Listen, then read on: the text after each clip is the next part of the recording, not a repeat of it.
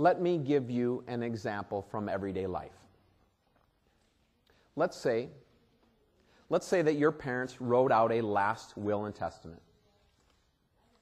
And in that will, it, it, it said a number of things, and then it said, when my spouse and I are taken from this earth, we leave our whole estate, our house, our property, our cars, our money, our investments to our children, to be divided among them.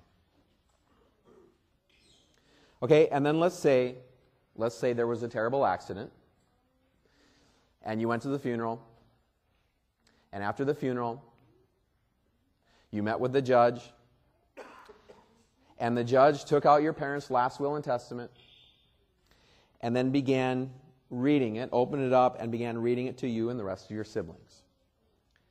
And he read the will, and then he got to the point where it said, our whole estate, our house, our property, our cars, our investments, our money is all being given to you, the children. Okay, it's yours. The money is all coming to you. It's all yours. And then the judge takes that piece of paper and folds it back up and puts it back in the envelope and sets it down. And then he looks at you and says, but you aren't going to be getting any of those things unless you volunteer thirty hours a week community service, your children maintain a certain grade point average in school, and you perform so well at each one of your jobs that you are regularly being promoted. Does that judge have the right to do that? No, he doesn't. Right? He cannot add his own conditions to a duly established document. You would rebel, wouldn't you? That judge simply has to let that document speak for itself. All right? He can't change it. He can't add to it. And that was the example that Paul was using. This is exactly the example Paul was using to make his argument. He says, brothers, let me take an example from everyday life. Just as no one can set aside or add to a human covenant that has been duly established, so it is in this case. The promises were spoken to Abraham and his seed. The scripture does not say and to seeds, meaning many people, but and to your seed, meaning one person who is Christ.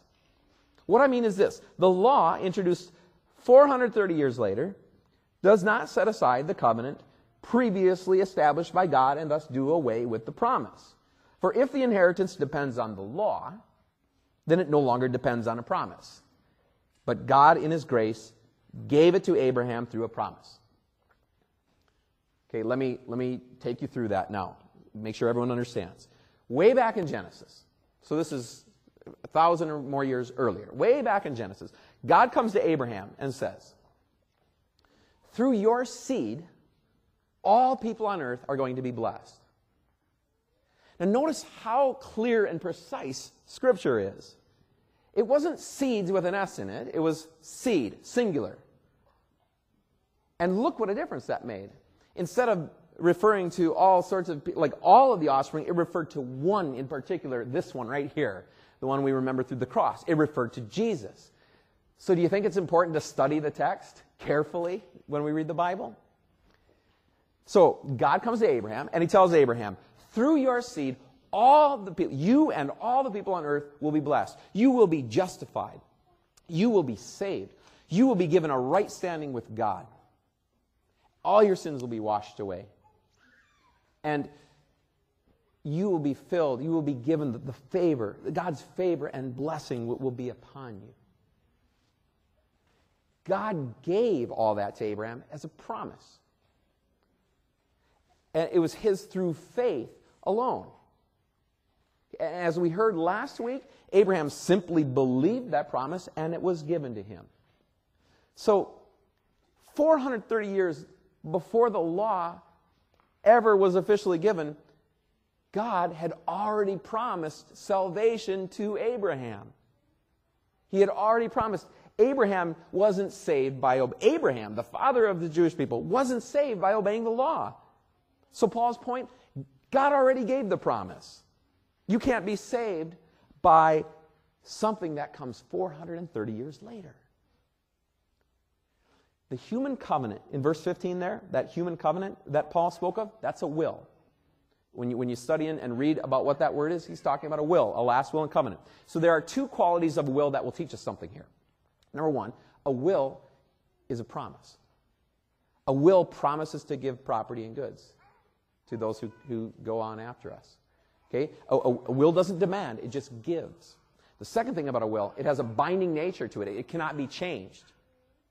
Once a will has been duly established, usually by the passing of the person who wrote it, it cannot be changed. It cannot be added to. It has a binding nature to it. So if this is true for a human document, how much more true must it be for God's covenant with Abraham? If, if we don't tamper with a human will, how much less should those Judaizers have been allowed to overturn God's covenant with Abraham by a document that came some four hundred thirty years later, which is what exactly they were trying to do. God's covenant with, an, with Abraham was a promise, and it came first. It came before the law. It wasn't a set of rules. It was a promise to bless us through his seed. It was a promise to bless us through Jesus. And just like a human covenant, it can't be changed. But even more so because it's God's covenant. So a will gives, not demands. The, the covenant with, that, that God made with Abraham promises blessings, pl- eternal blessings to, to all people through his seed, through Jesus. Now, it, it's a promise. It gives. So thinking, you and I, thinking we have to do something to receive those blessings, that nullifies the promise.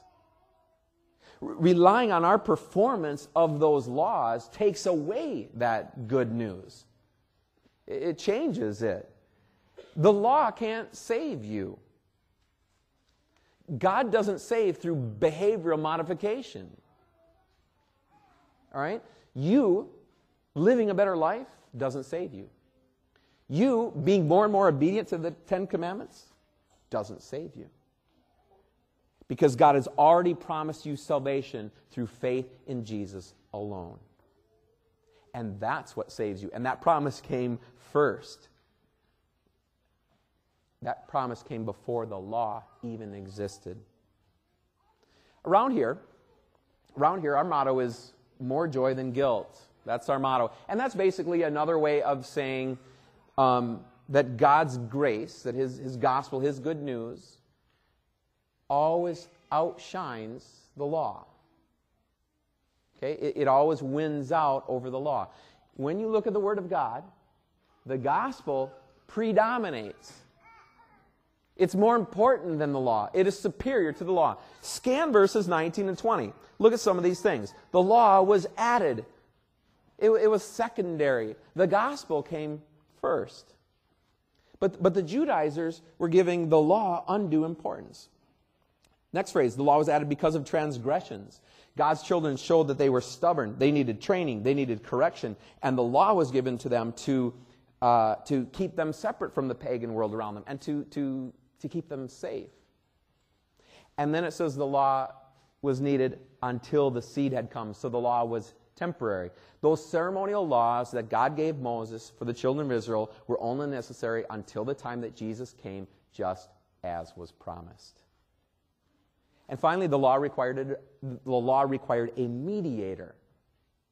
Now, we're, we're not, Scripture doesn't tell us about exactly what the role of angels was there, but it did require a mediator, Moses, because it was a two-sided covenant with conditions. It was kind of like one of these. You do this for me, and I'll do that for you. So it needed a human, sinful mediator like Moses to act as a go-between between God and his unreliable people. So how much greater would be God's covenant, since it is one party making a one-sided covenant? Especially when that one party is as faithful and reliable as God. So, for all these reasons listed there in verses nineteen and twenty, the gospel is a million times superior to the law. Is the law, therefore, opposed to the promises of God? Absolutely not. So then we have to ask the obvious question that Paul asks. What then is the purpose of the law? If we are saved by Jesus alone, through faith alone, by God's grace alone, then why even have the law? Why do we need it? Let me give you a couple reasons. The first thing that the law does for all people is it restrains evil. In catechism class, we call it a curb. It curbs evil. It restrains evil. Let me illustrate. There is a reason, there is a reason that you don't speed badly. Notice I didn't say a reason that you don't speed. I said there's a reason that you don't speed badly.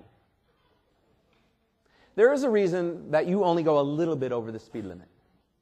What is the reason? Is it because you guys are so righteous and holy? No. The reason is that you don't want a ticket. That's what the law does. Okay, it's, it's like a cage that restrains a tiger. It doesn't change the nature of the tiger. It just cages the tiger.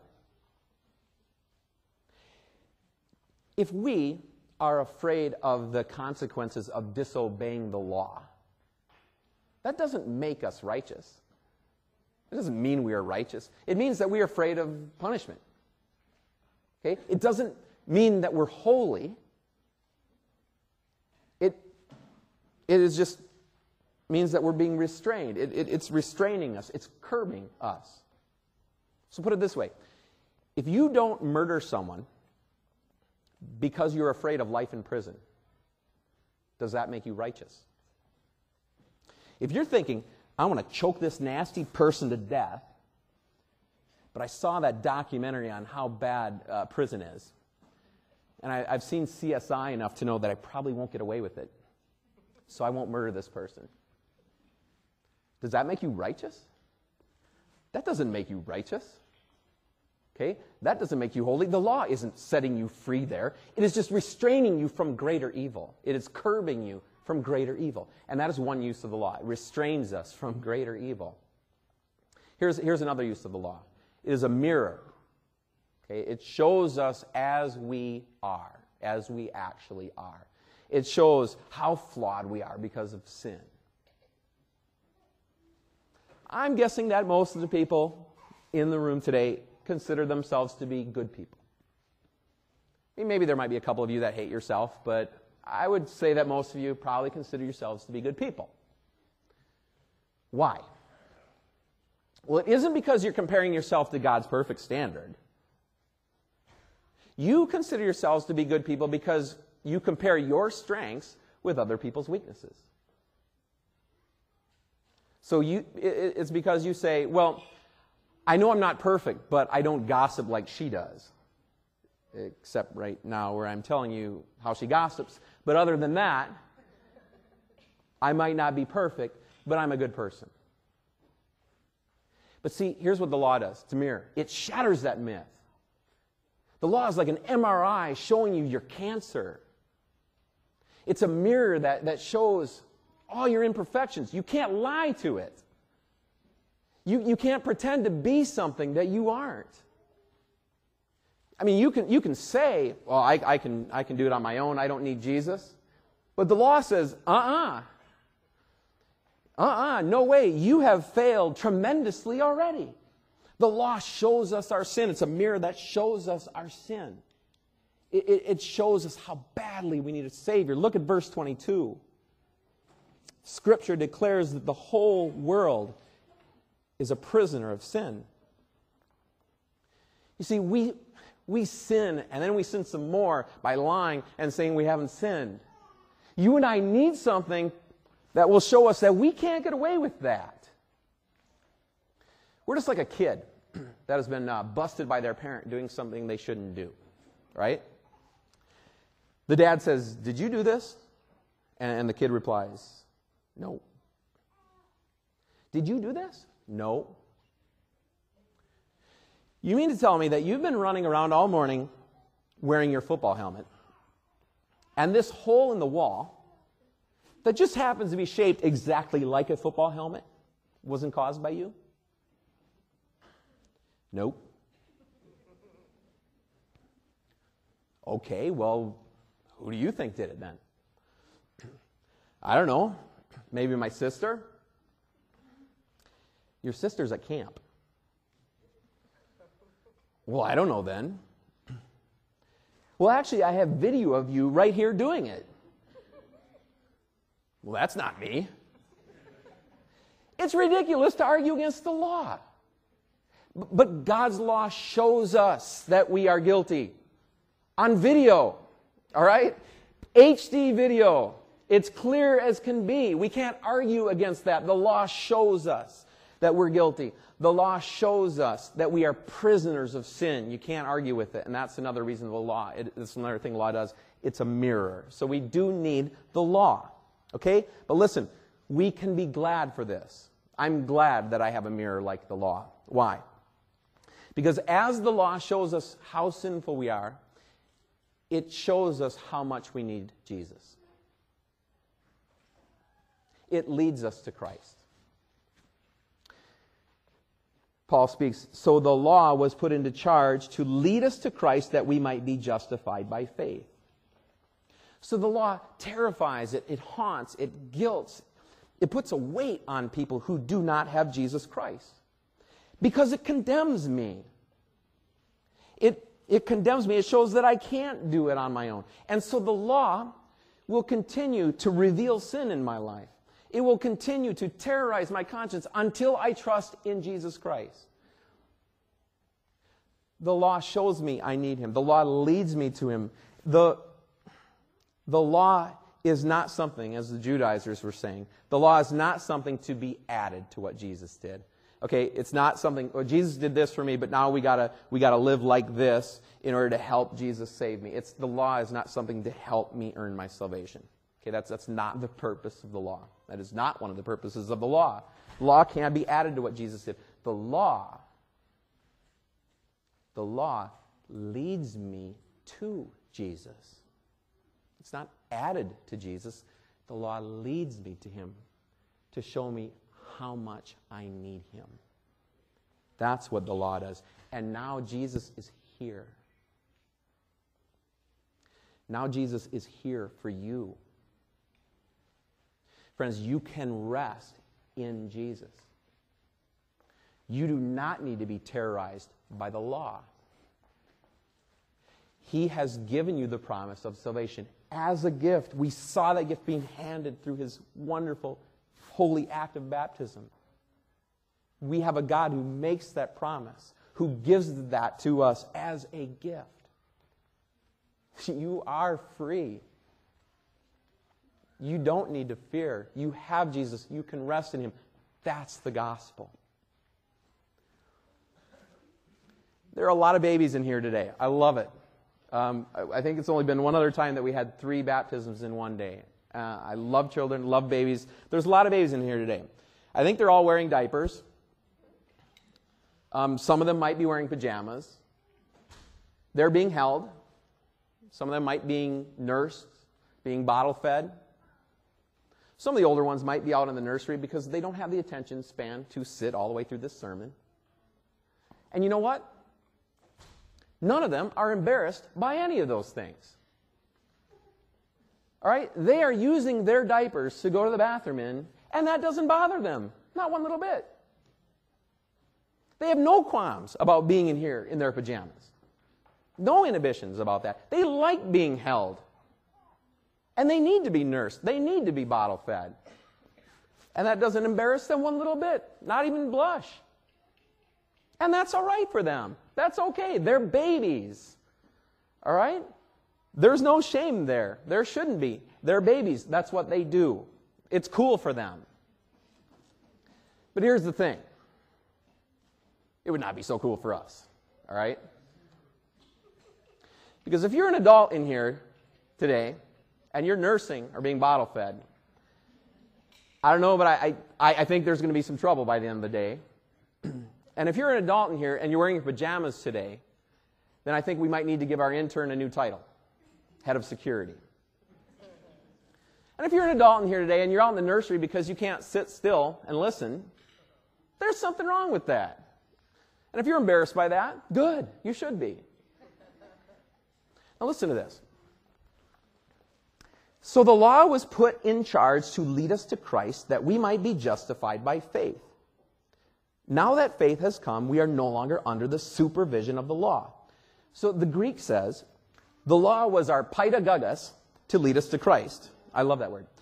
Now a paidagogos was a custodian or a nursemaid. It's basically a servant employed by a Greek family to watch over a kid while that kid was young uh, to make sure that he behaved properly. So a paidagogos, this, this servant, would then accompany that kid to school, make sure he gets there, make sure that he doesn't get in trouble along the way. So basically, this paidagogos was a chaperone, or we'd probably say a babysitter. So the law was a babysitter that was watching over us to make sure that we would come to Christ. But you know the thing about a babysitter, right? Babysitters aren't needed forever. Adults, we don't need a babysitter anymore. You can go to the bathroom, the washroom on your own. You can make your food on your own. You can go to work on your own. You don't need someone watching over you anymore. That would be embarrassing. These Judaizers we've been talking about in Galatia, these ones wanting to go back to the law and add that to Jesus, these Judaizers, and, and this is Paul's whole point, these Judaizers wanted to continue to be babysat by the ceremonial law. That ceremonial law was given to them way back as a babysitter to make sure they got to Christ. But the problem is they've grown up now, they're adults, but they wanted to continue to be babysat by the ceremonial law. And we do the same thing when in our self-righteousness we look to our own religious activity to make us right with God. But friends, here's the deal. You are no longer under the supervision of the law. The law has led us to Jesus. The law has led us to Him, and in Him, in Him, we find the gospel. In Him, we find the good news. You're forgiven. You're loved by God. Your sins are forgiven. You're holy. You are His child. In Him, we find that promise. In Him, we find that good news. In Him, we find more joy than guilt. So friends, you don't need a babysitter anymore. Enjoy your freedom. Live your lives in thanks to Him. Live your lives in faith, out of faith, in Christ Jesus. Amen. And the peace of God, which transcends all understanding, keep our minds and hearts in faith in Christ Jesus. Amen.